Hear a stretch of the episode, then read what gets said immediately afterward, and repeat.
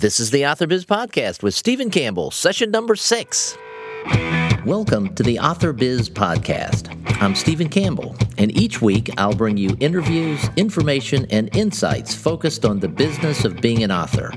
You can find the episode show notes, links to everything mentioned in the show, and lots more information at theauthorbiz.com. Greetings and welcome to the Author Biz, the Monday podcast focused on delivering actionable information to help you run your business as an author. My guest today is David Putnam, who brings 28 years with the Los Angeles Sheriff's Department and 31 years of total law enforcement experience to his new career as an author. I met David at Sleuthfest in Orlando, Florida earlier this year and was extremely impressed by his ability to explain in terms that even I could understand how things actually worked at crime scenes. I invited him onto the show to talk about The Disposables, the first book in a new series he's writing, but also to help us to understand how we as authors can educate ourselves so that we get the details right in our own crime fiction. In this interview, we'll talk about crime scenes, search warrants, fingerprints, the influence of television on readers and writers, and David even offers some specific advice on how to quickly gather accurate information about the use of different guns. And for me, and I didn't have that experience, I would go to a gun store and just tell them, hey, I'm, I'm a writer, I'm writing a novel, and I, I, want this to happen in the book. Not, not necessarily ask them how a gun works, but sometimes there's a specific gun for a specific purpose.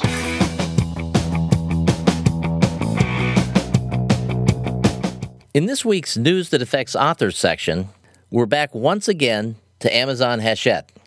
But first, I'd like to share a review that the show received last week from Logan Keys, the author of a spine tingling set of short horror stories titled Unhinged.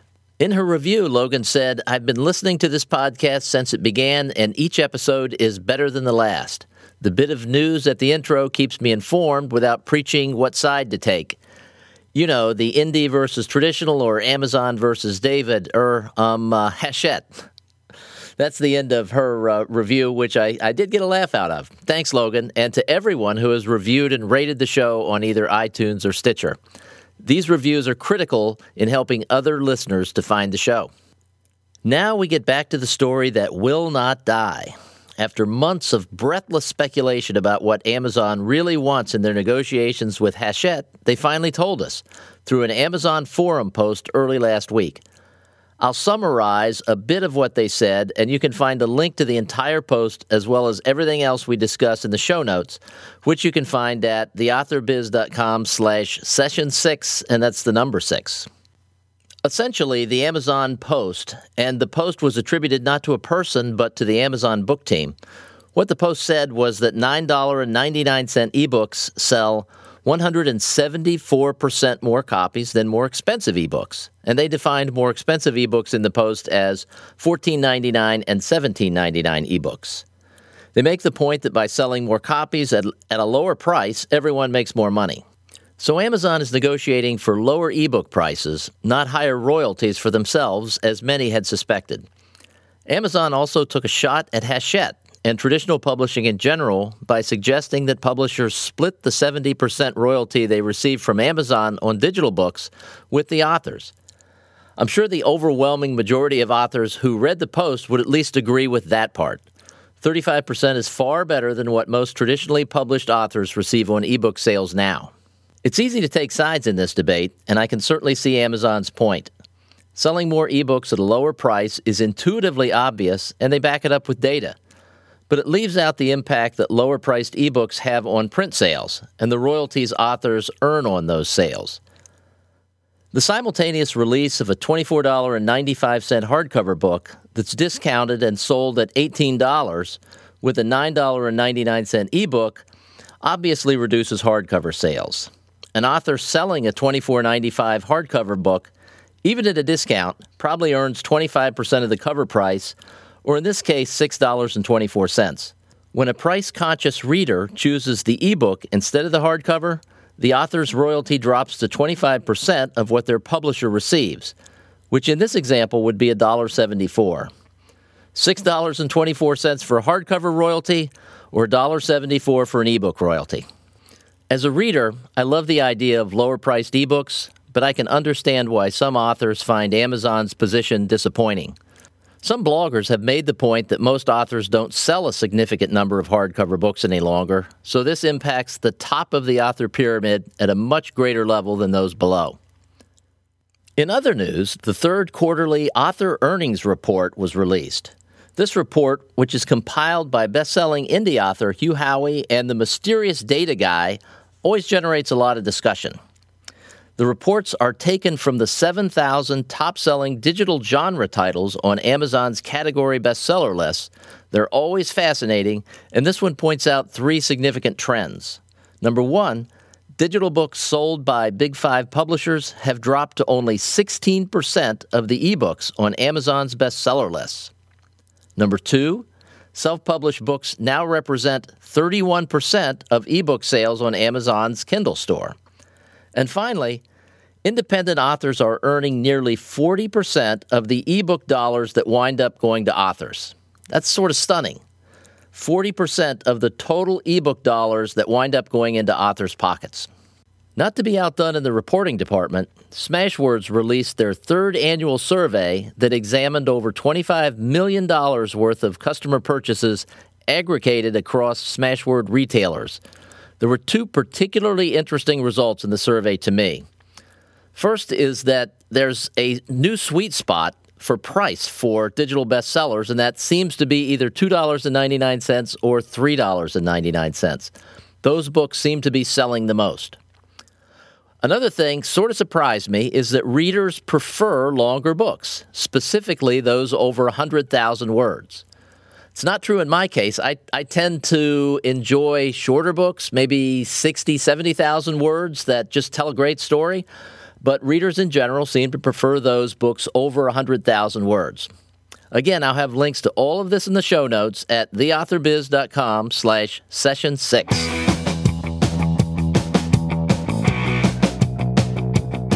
David Putnam spent 31 years in law enforcement, working primarily in California on teams for patrol, investigations, SWAT, narcotics, violent crimes, criminal intelligence, internal affairs, and the Detective Bureau.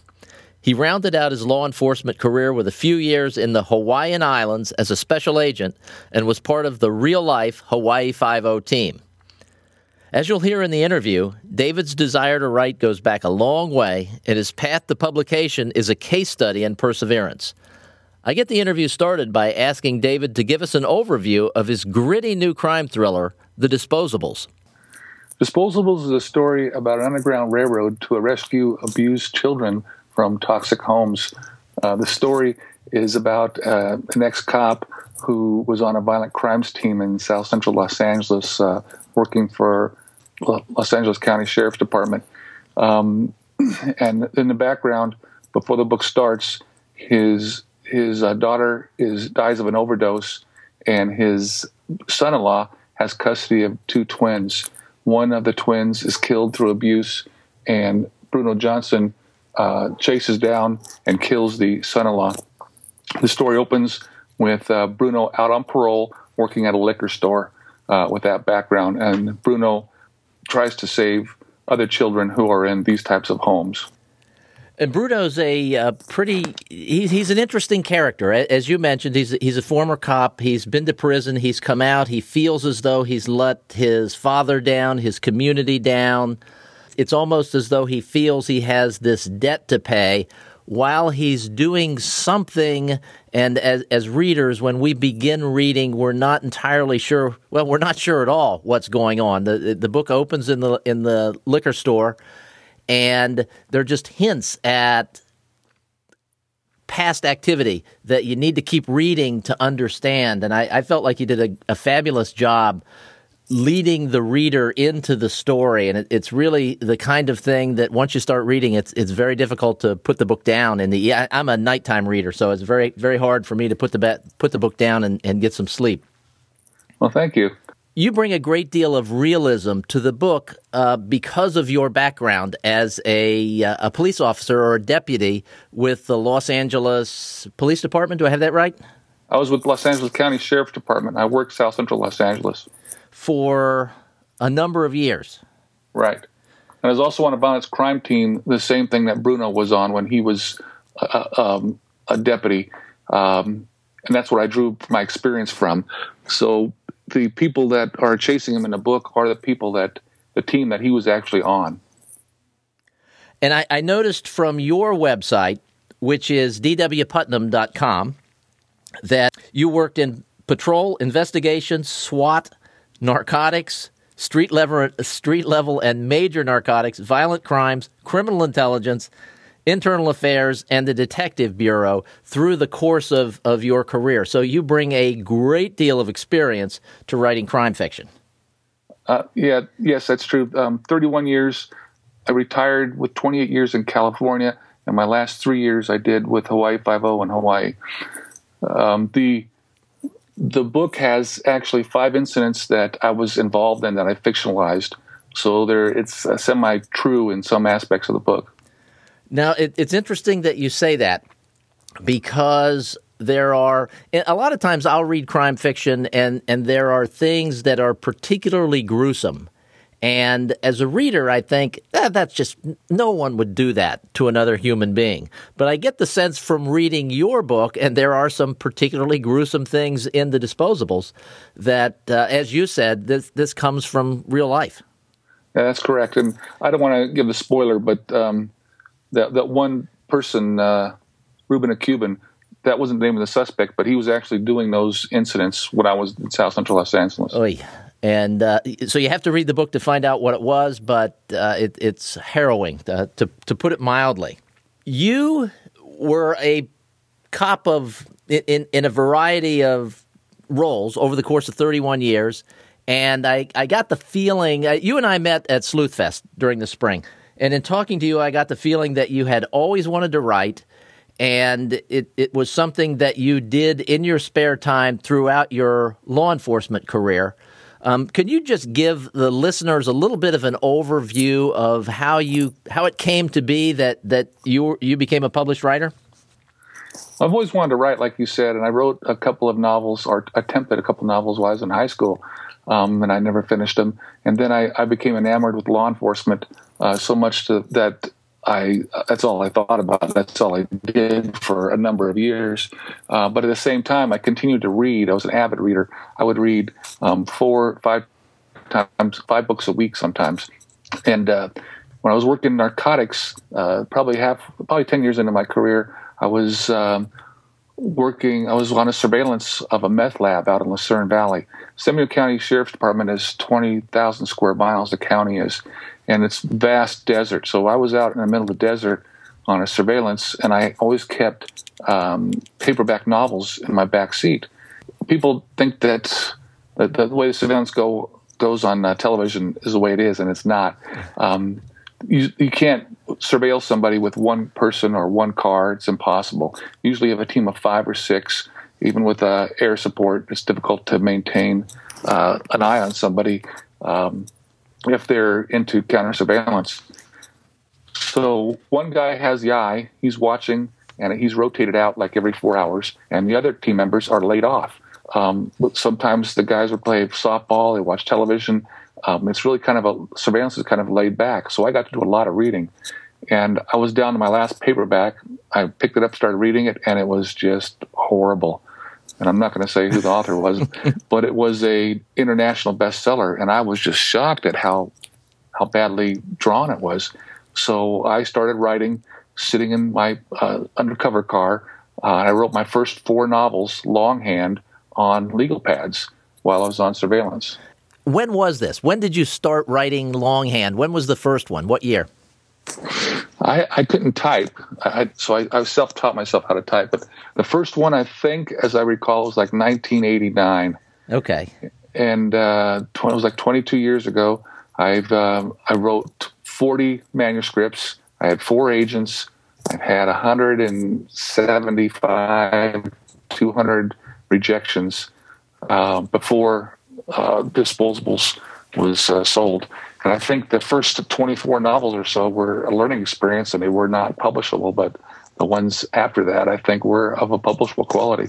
So, what would you tell someone who's written a couple of manuscripts and, and maybe sent some queries to agents and hasn't gotten a positive response. Would you say, gee, that's too bad, you probably should give up? no, no. The, the, the, I, the first, one of the very first, when I first got picked up writing again as a, as a law enforcement officer, I went to a writing class with uh, Mark Clement. He's a, um, a teacher in Southern California, instructor, and he's I think he has four novels that he's actually published. And I walk in, sat down in his class, and he has a, a whiteboard. And the first thing he goes up and he writes, big letters, he says, This is one thing you have to have to be a writer. And he writes perseverance on the whiteboard. and I kind of took that to heart and uh, continued on. But, but well beyond what a, lot of people would continue on through because you wrote a number of manuscripts and as you said hundreds of rejections. Were they all form rejections or did you eventually get some sort of more personalized rejections? No um, uh, toward uh, my fourth agent uh, he marketed 12 of my novels in new york to and he, he sent them to all the, the big six now it's the big five and i was getting sometimes two page rejections. I made it to acquisitions twice before I got knocked out. Um, and uh, to answer that other question about um, advice for a, a, reader, I just recently heard something and it was very, it hit me very profoundly.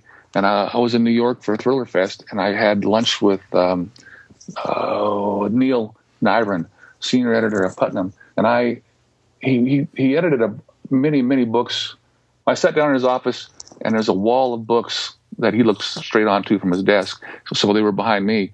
But the whole wall of books were I, I read I'd read ninety percent of these books, hmm. and he is the editor for these books. John Sandford, Robert Crais. I mean, they're just some fantastic books. Um, so I asked him. I said, uh, "Do you write?" And he and he he, he kind of um, he kind of kind of hesitated, and he said, "I I could I, I could write, and I would like to write." but he said that uh, he would be adequate as a writer. And he said that if you want to, he said, uh, books come across my desk and I see a, a lot of books. And a lot of these books are publishable. They are good books, but they don't rise above the good books. That's what he's looking for. He's looking for something that rises above everything else instead of being adequate. That's what he said. That's that.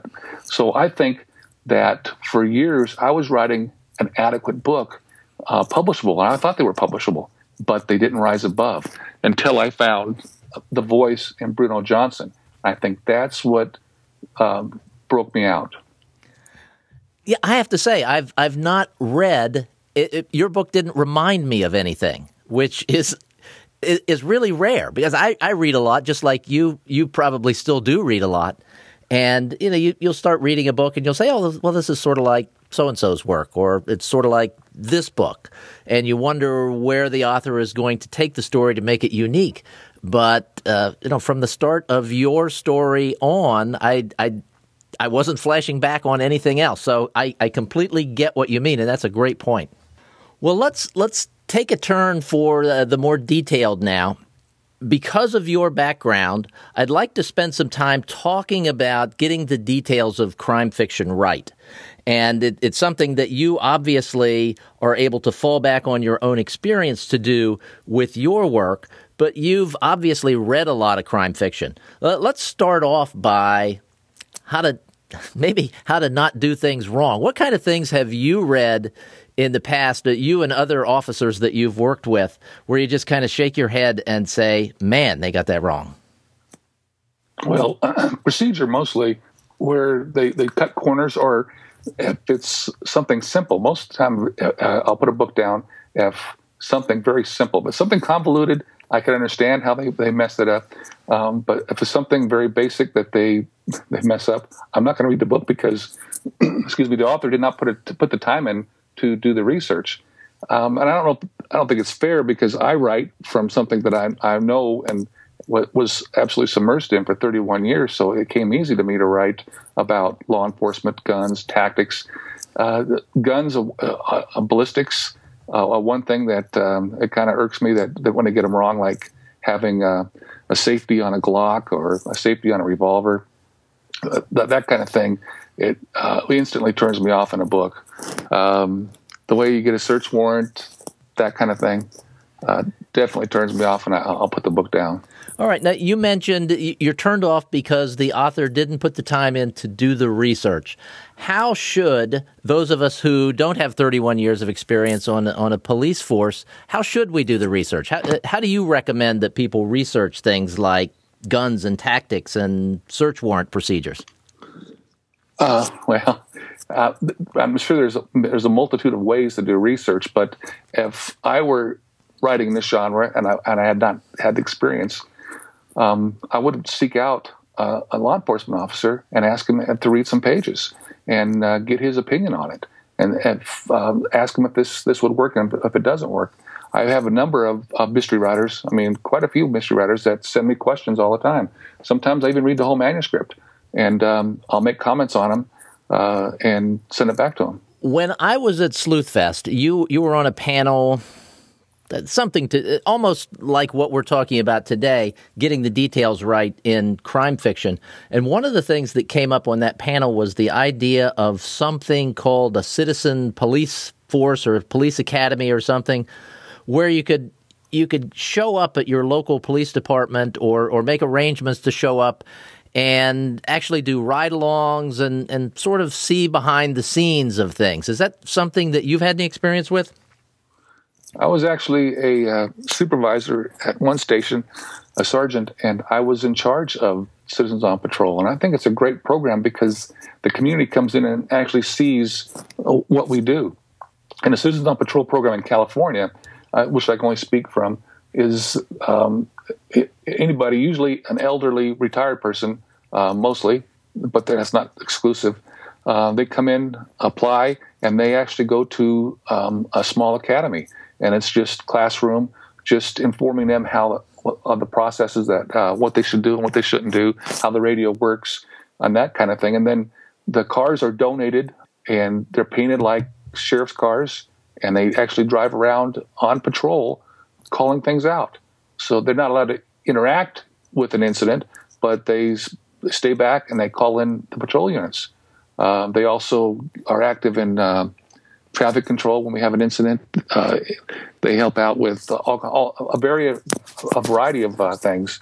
So they actually get to interact with the, with the police officers. And if a, if a rider wanted to do that, it would be a great place to learn how things work. They could ask questions, um, uh, become friends with the cops, and learn a lot.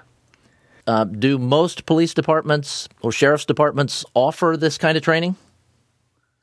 it, because it's such a great public relations tool, um, almost all of the ones I'm aware of in California, they do offer this. Okay, and I, I know in Collier County because I've researched it a little bit. I live in Florida, in Collier County, Florida, and uh, they do offer a similar thing here. It's a little bit difficult to get in, but they do offer it. And it, it sounds like another benefit, in addition to just being able to ask questions while you're there, is that you can form a relationship with a working police officer with whom you could ask questions of later. Yes, and that would be ideal. I would take it one step further. I would find somebody who is an aspiring writer or someone who is a published writer who is law enforcement, because sometimes there are shortcuts um, that you can make uh, that work a lot better. There are things that are accepted in the in the in mystery writing. If you put it in, if you put an exact procedure in the book, it might be uh, mundane and bland, and the uh, mystery writer can tell you how to shortcut that. What about guns? You mentioned guns. Are there specific resources that an author could use, say, uh, you know, guns for dummies or something like that, uh, that an author could use to understand how a particular gun would work? Um, that, that's another thing. The um, which which is, is is wrong a lot of times in the books. And if it were me and I didn't have that experience, I would go to a gun store and just tell them, "Hey, I'm, I'm a writer. I'm writing a novel, and I, I want this to happen in the book." Not not necessarily ask them how a gun works, but sometimes there's a specific gun for a specific purpose. Sometimes it's good to have the wrong gun in, in the story because it adds more conflict. But a gun store uh, a guy behind the counter is going to be more than happy to explain how a magazine works. One, one thing that is wrong all the time is a clip. There's no such thing as a clip, but because it's used so often in Hollywood and in books, it's become uh, natural for people to call it a clip. There, there's only one gun that has a clip, and that is the M1 Garand, and that's what started this clip thing um, in World War II. It has an interior magazine, and the bullets are on a clip, and you stick the whole clip into the interior magazine, and then as you shoot the last round, the clip flips out, and you put another clip in. So uh, all these people in World War II came back, and they were talking about loading their gun with the clips.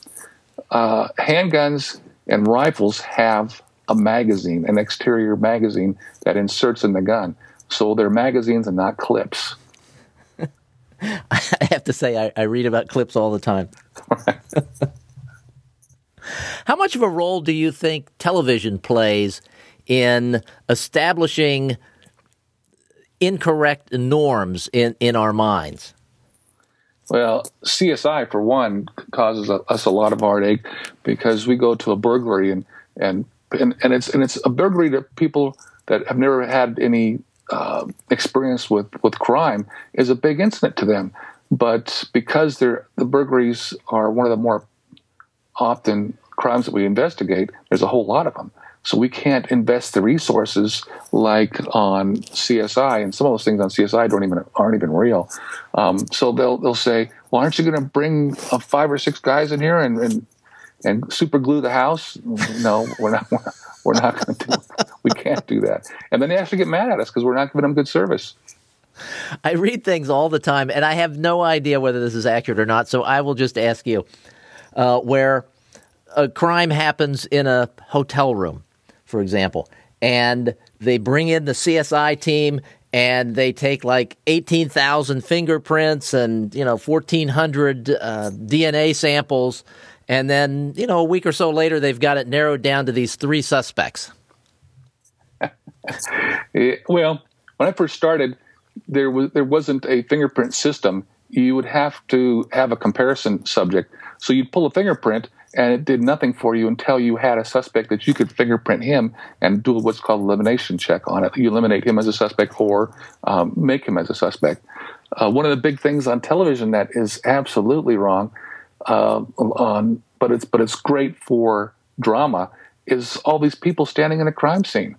First thing, um, when I get to a crime scene, I'm going to tape it off, and absolutely no one goes in that crime scene. Um, you, you, set somebody, uh, you, I, I assign an officer to stand at, the entrance, and he has a clipboard, and he has to log in everybody's name that goes in the crime scene. And you can bet that the defense is going to, once you catch the guy, is going to bring in everybody on that on that uh, clipboard to testify. So you limit it because the more tainted uh, your crime scene, the less chance you have of conviction court. Um, and it's right in policy that, that that is uh, that we operate that way. However, there are exceptions. Like one time, I was uh, working patrol and I had a murder. This woman was uh, was killed and t- tied up and killed and eventually being it ended up being the gardener that she hired for temporary service. And I found out 20 years later he goes captured 20 years later. Anyway, I seal up seal up uh, place off and call homicide, have dispatch call homicide, and the captain and the deputy chief show up, and they want to go in and look. And I, he said, we want to go in and look. And I said, well, we're not supposed to do that. And they go, yeah, yeah. And they just walk on by me and go into the crime scene. I'm not going to stop my own captain. So uh, homicide gets there. The sergeant pulls me aside and he just chews me out. What are you thinking? You should have stopped the chief and captain from coming in. And, you know, he's right, but he's also wrong. How often does something like that happen? Because in on television and in crime fiction, you read all the time where the DA is is called out immediately after the crime, and they're traipsing around the crime scene. Is that something that that ever really happens? Well, I can only talk from California experience, but the DAs the DAs do not roll out except for one instance, and that is uh, officer involved shootings. They call them OISs, um, and they come out because they they want an independent investigation, somebody that will give credibility to. Because if you investigate investigate your own officer involved shooting, there's people going to question like, oh yeah, that that wasn't done Uh, you know that didn't happen that way. They they covered that up. So there's a DA rollout team that the DA has their own investigators. So they send out their investigators and usually a DA um, to make sure that everything is is above board and credible. Okay, all right. Let's let's go back to fingerprints because okay. on television, uh, someone takes a fingerprint and it's immediately shot through every crime database in the world, and they and they get a quick response. How realistic is that? Well, first off, uh, on, t- on television, fingerprints they fingerprints are very delicate. They are um, like eighty percent water, twenty or ten percent oil from your hair on your on your um, fingers, and, and, the small part is is dust or or dirt, uh, and because they are are so um, high high in, in, water, they they disappear very quickly. You can't get a fingerprint uh, days old. It's more difficult the longer it it, uh, it goes, uh, and. On television, you see these people pick up these items and just drop them in a bag, and they just hold the bag uh, in their hand. Well, you're gonna you're gonna mess up the fingerprint by holding the item inside the plastic bag. Just because it's in a bag does not mean that it's secure. Um, and, and, you see them; they, they have these bags. They pull these bags out. They drop an item in, and they just hold it in their hand, like, okay, now it's safe, and they can touch it. You can't. You have to help. It's like a very delicate porcelain doll. Is where you got to treat that plastic bag because any bumping or movement on that fingerprint is going to mar it. Um, so then you pull the fingerprint off, and you can take it and and uh, send it to Cal ID which is a, a database, and it, it, can come back to you within within an hour, probably. Um, that is possible. But that's a single database, or does it also go through other databases? No, well, you have to specifically request the additional databases. Um, when I was, I've been retired now three years, but just before I retired, they actually had a fingerprint reader out in the field because when you're working patrol, the the biggest problem is identifying people. We, I, I call playing the name game. You ask them what their name is, and then you interview them and talk to them, and you trip them up on their name, where they came from, and then you realize that they're lying to you.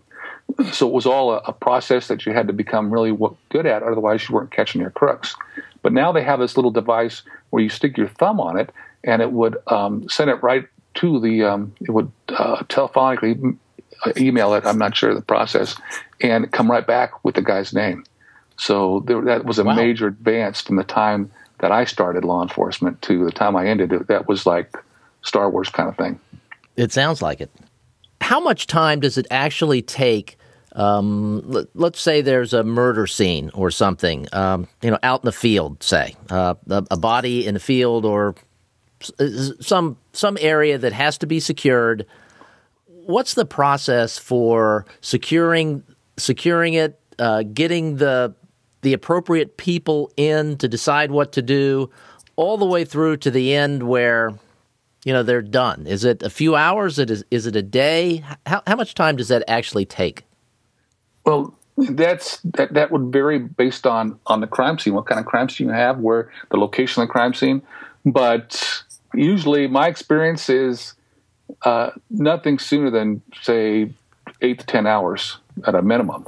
And usually, I've been on crime scenes where I left. I was there for ten hours. I went home, slept, came back, uh, got suited up, went back out, and the, the, it was still going on 24 hours later.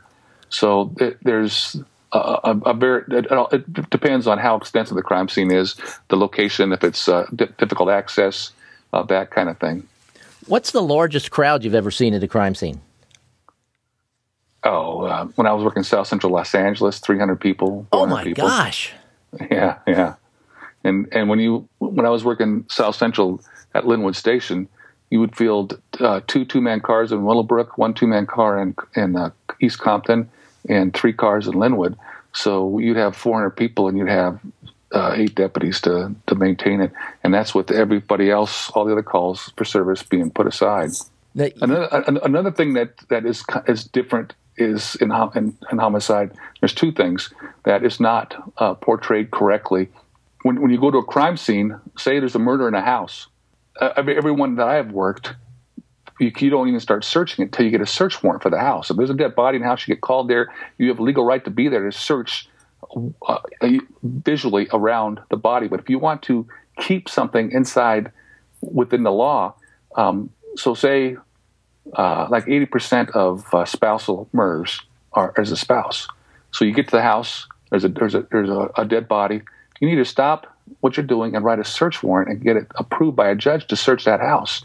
And you don't see that on television or or in books very often because it's too mundane. It's not it's not dramatic enough. And and it's an automatic search warrant because there's a dead body in the house. So the judge naturally going to give you approval.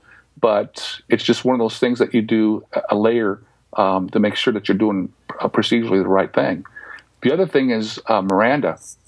Uh, when people on television they give the Miranda decision, and you can't.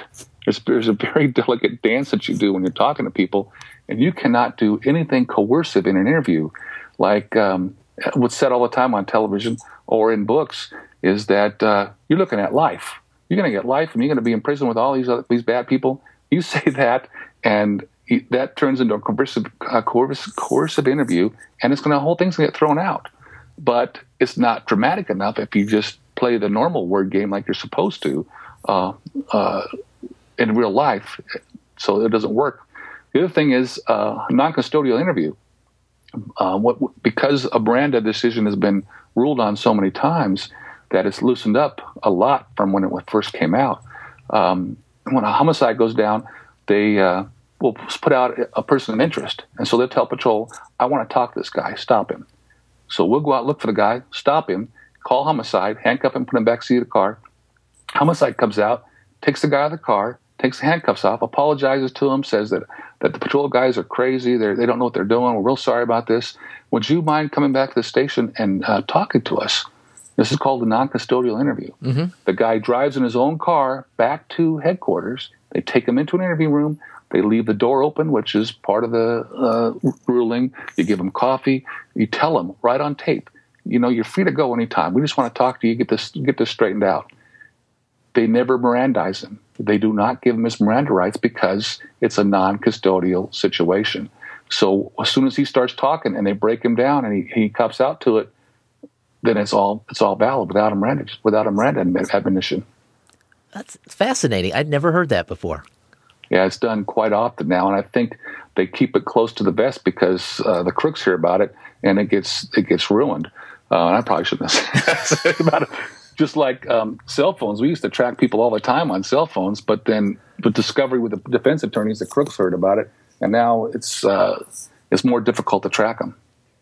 The murder in the house situation that you mentioned uh, a little while ago, and getting a uh, a search warrant. Uh-huh. How long does that actually take? Well, there again, it's it varies on on how, the time of day, where you are, the location. But that kind of search warrant, that's probably a, a three paragraph affidavit, um, and there's an affidavit and there's a search warrant, and you need both of them. The uh, affidavit is just the probable cause um, to search, and then the search warrant is just a description of uh, the items that you're going to seize, looking for, and a description of location. So those three things the, the three paragraphs and the search warrant very easy to write, very quick to write.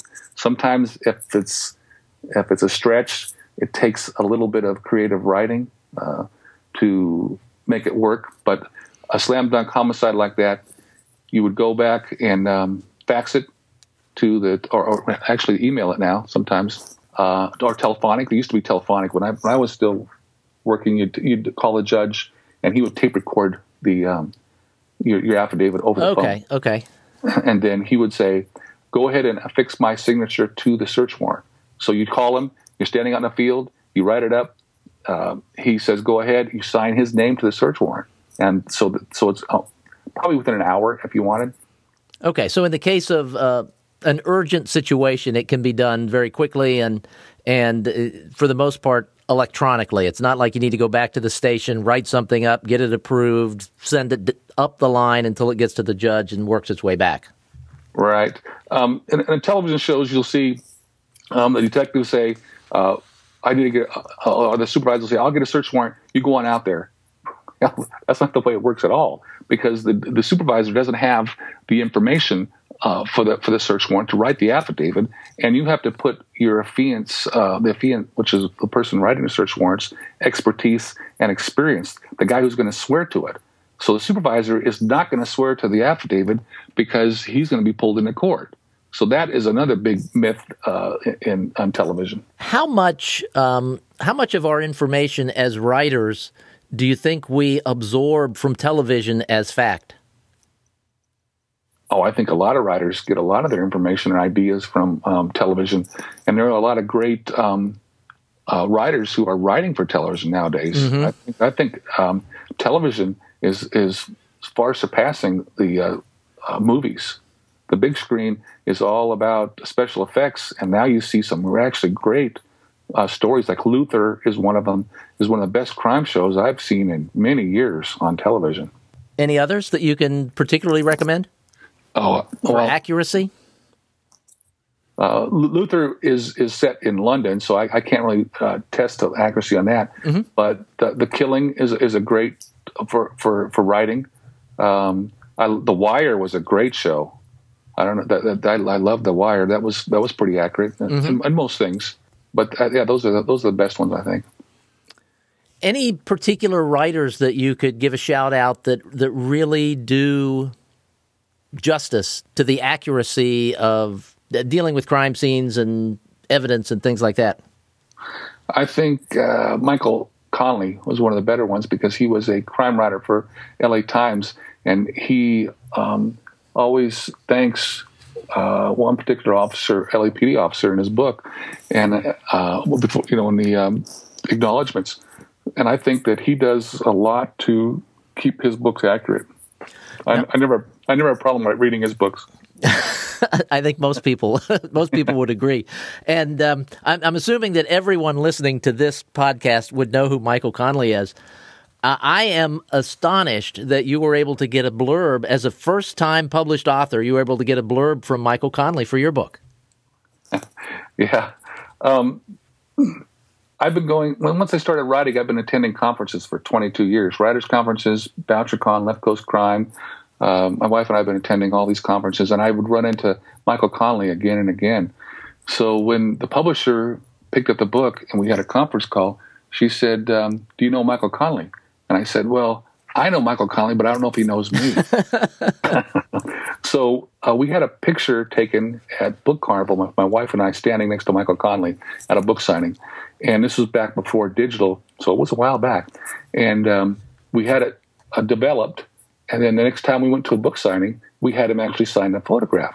Uh, the publisher, we, we sent, emailed the publisher this photograph, and she saw him at Thriller Fest last year and went up to him and said, uh, showed him a picture. And the first thing he says was, Ooh, that's an old picture.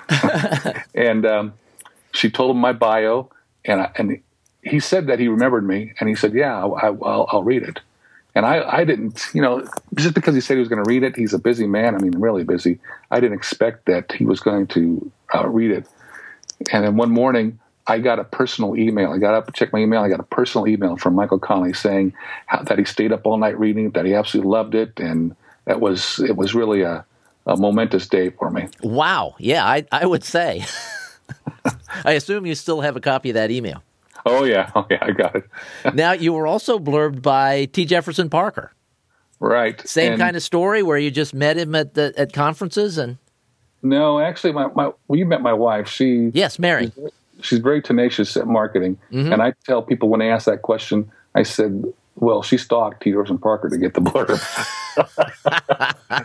she went she went out looking for him, and um, she actually contacted him on Facebook and was going back and forth." Um, I met him at uh, the Crime Writers Conference in Pasadena, and I talked to him for a little while. So she had a, a personal in. We, she's, when she talked to him on uh, Facebook, we were the people that talked to you, and he was writing a book.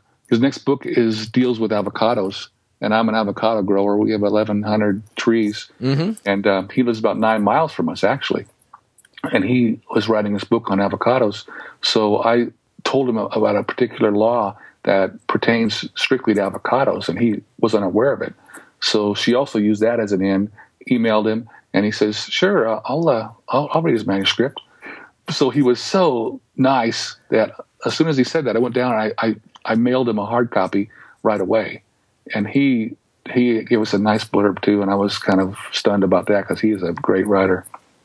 One of the things that surprised me when I started going to conferences, and uh, you know, obviously you've been doing this for years, is how nice all of these big name authors are. And I, I won't say all, but the overwhelming majority of them are nice, welcoming, happy to help kind of people, and it, it, it astonishes me. Yeah, I, I, agree with you, and I think part of that, for me, is that I put them up on a pedestal and kind of like, oh yes. man, guys, and you, you think that they're going to be snobby, and and, and that, I think that's my my my uh, uh, idea before I even walk up, and then you walk up, and my wife says that I get tongue tied, I don't say anything around it because I'm so uh, astounded or stunned by it. But you're right, every one of them, almost almost all of them, are just very nice people. So we're going to have people listening here who maybe have never been to a, a writers conference. And you've been going for 22 years. I have seen you in action at writers conferences and you're really good. Are you a naturally outgoing person or is this just something that you build up to uh, before you go to the conference? No, in fact, I I absolutely hate talking public. I do not like public speaking at all, and it's very difficult for me to get up there and do that. And but now that I started talking on panels, it gets easier and easier. And I think the reason that it gets easier for me is because once I start talking about something that I'm familiar with and I don't, I'm not worried about it, then it, it becomes easier for me. And once I start telling war stories, then I, am I just totally zone out. I'm not even I'm not even uh, aware of the public out there. you told at the panel, I saw you on at least one panel, maybe two, but in each case, you just sort of stood out with your sense of humor and the, the war stories that you told with a humorous touch. Um, you, you had the audience in the palm of your hand, and it, it was as though you'd had some fairly intensive training in in doing this kind of thing. I'm gathering that you haven't. No, none at all. No. And so I, you just kind of have to suck it up and and uh, deal with the nerves and, and go do it. Right, and like I said, I get more and more comfortable. I just did a talk last night at a library, and I, that was the most comfortable I, had been. What are the benefits that you get from going to writers' conferences? Uh, going back 22 years when you're you were thinking about uh, you know you were writing but you know the, the dream of publication was still a ways off i, I learned something at every conference um, by talking to authors mostly uh, and, and, fellow writers um, they're doing the same thing you're doing and there's there's there's so many things that you can learn in writing that you, you can't pick them all up so if you hang out with people that are doing the same thing, it's going to rub off on you. Um, and I think that was the, and networking. Networking is very big in the publishing industry. You need to know people, um, what people are doing, what people are writing, uh, who's doing what and where. I think it's very critical to to uh, getting published. And it's amazing how how often you will remember someone that you meet if if if the meeting is beyond just uh, hi how are you and a handshake kind of thing. So yeah. uh, you, you may reach out to the person two or three years in the future, and it's oh sure, I remember you. Yeah, right, right, right. And I, am I'm, I'm kind of tall and big, and I, am uh, people remember me just because I say yeah I'm the tall guy. They, they go oh yeah yeah.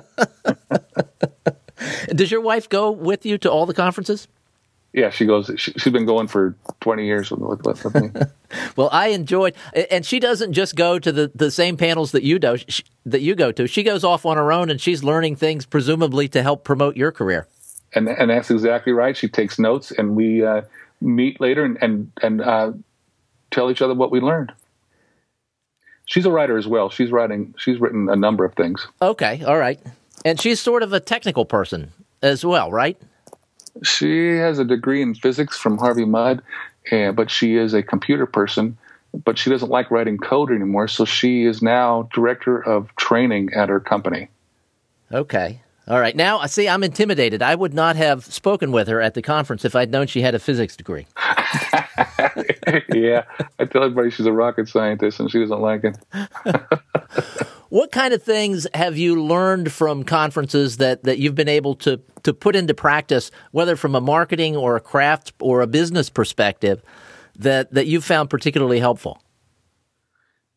Well, I don't think I would have been published had I not been going to conferences. I, I, I met my agent at a uh, left coast crime.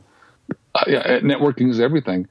Now let me let me stop you there and, and, ask you this: Was this one of these kind of things where it was a go spend five minutes with the agent thing, where you register in advance, or did you just meet him around the pool?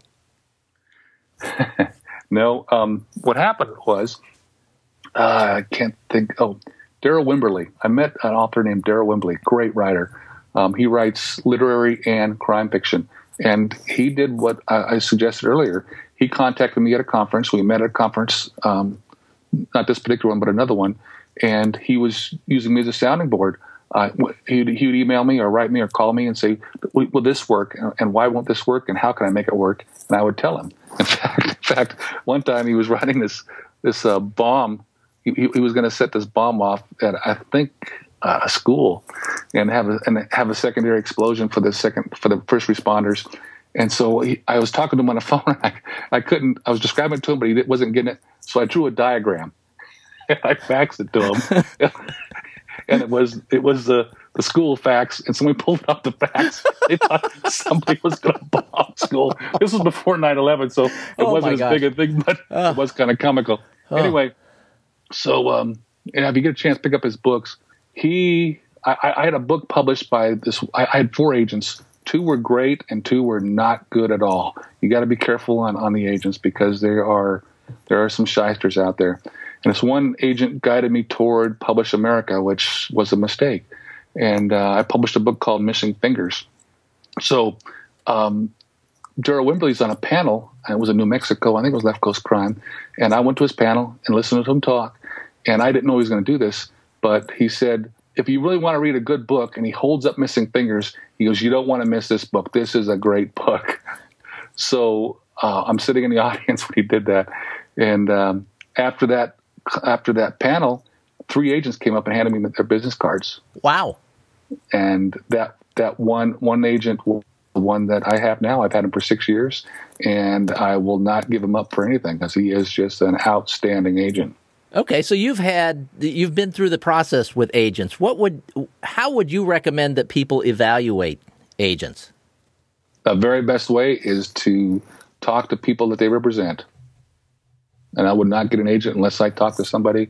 So if an agent says, "Yeah, I'll represent you," I would I would ask them say, "Can you give me some uh, references I can call?" Or you just do your own research. You can usually find out um, who, and then and go to a conference and talk to them. Ask them. Would you think that most authors, when a, an agent, most unpublished authors or, or people that are querying agents who heard from an agent and who, who said, Yeah, I'll represent you, the human nature would be to say, Thank God someone wants to represent me and not do any due diligence. But it, it sounds like from what you're saying, that's not the way to go. Well, if it's one of the big um, agents that that you know of, then you, your, your odds are you're going to be fine. But uh, the, my one of those two agents that I had was a multi-million dollar represented some big agents, big big authors, and that that agent turned out to be one of the worst ones, and I I would never recommend that person again. And why do you think why do you think it was? It just not a good fit for you, or it was without well, the person was not honest okay. and kind of um, slimy. and, and the person did not give me updates and I, and said that they sent the book out to this this this this this and this publisher and I said well sh- what were the rejections show me the rejections nothing so I don't believe that agent actually did anything mm-hmm. yeah and you're right you do you do hear stories like that um, fortunately most of the time after you hear the stories then someone has the, the positive story after that where I, I got rid of this guy and i found this other agent and i, I love her. Right. David what's what's next? The disposables is out. What are you working on now? The uh, publisher accepted uh, this, the book two which is a, a, book two of the bruno series. It's called the replacements and it comes out february 2nd I have finished the third book called The Squandered, which um, my agent is now reading. So that one should probably be out a year from February. And I've started the fourth book, which is called The Forgotten. So you're not wasting any time. no, no, I've been waiting 22 years. Gonna... Are these all Bruno Johnson books?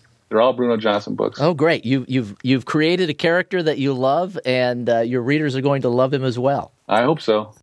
So, what's the best way for people to stay up with what David Putnam is doing? Oh, my, my website, davidputnambooks.com. Um, my wife is, like you said, a computer nerd, and she keeps that updated on, on events that I'm attending or the books that are coming out or, or um, interviews, that kind of thing. I will put that in the show notes. Uh, how about Twitter? You mentioned Twitter. You're on Twitter. Yeah, I'm on Twitter. So what is what's your what's your? I know what it is, but I, I want to see if you know, without asking Mary. Oh, that's good. Um, I I think it's uh, Dave Putnam, isn't it? You got it. and you're on Facebook as well at right. uh, David Putnam Books on Facebook. Right. David, thank you. it's been a pleasure, and I, w- I want to publicly thank you. I have been one of those people who have reached out to you to ask questions about getting the details right in books, and you were very gracious with me and offered to read the manuscript, which is still not ready but I, I, really appreciate your help. And, and so when, when David says something like, uh, you know, I do I do help people like this, he, he does, and I'm I'm proof of that. So thank you very much for your time today. I really enjoyed your book, The Disposables, and I wish you all the best. Thanks for listening today. I hope you found it helpful. If you'd like to find out more about the podcast, including past episodes, you can visit the website at www.theauthorbiz.com you can also subscribe to the podcast at iTunes. If you have comments or suggestions for the show, you can leave them at the site or you can ping me on Twitter. I'm at Steve Campbell FL. Please join us again next week for another informative episode.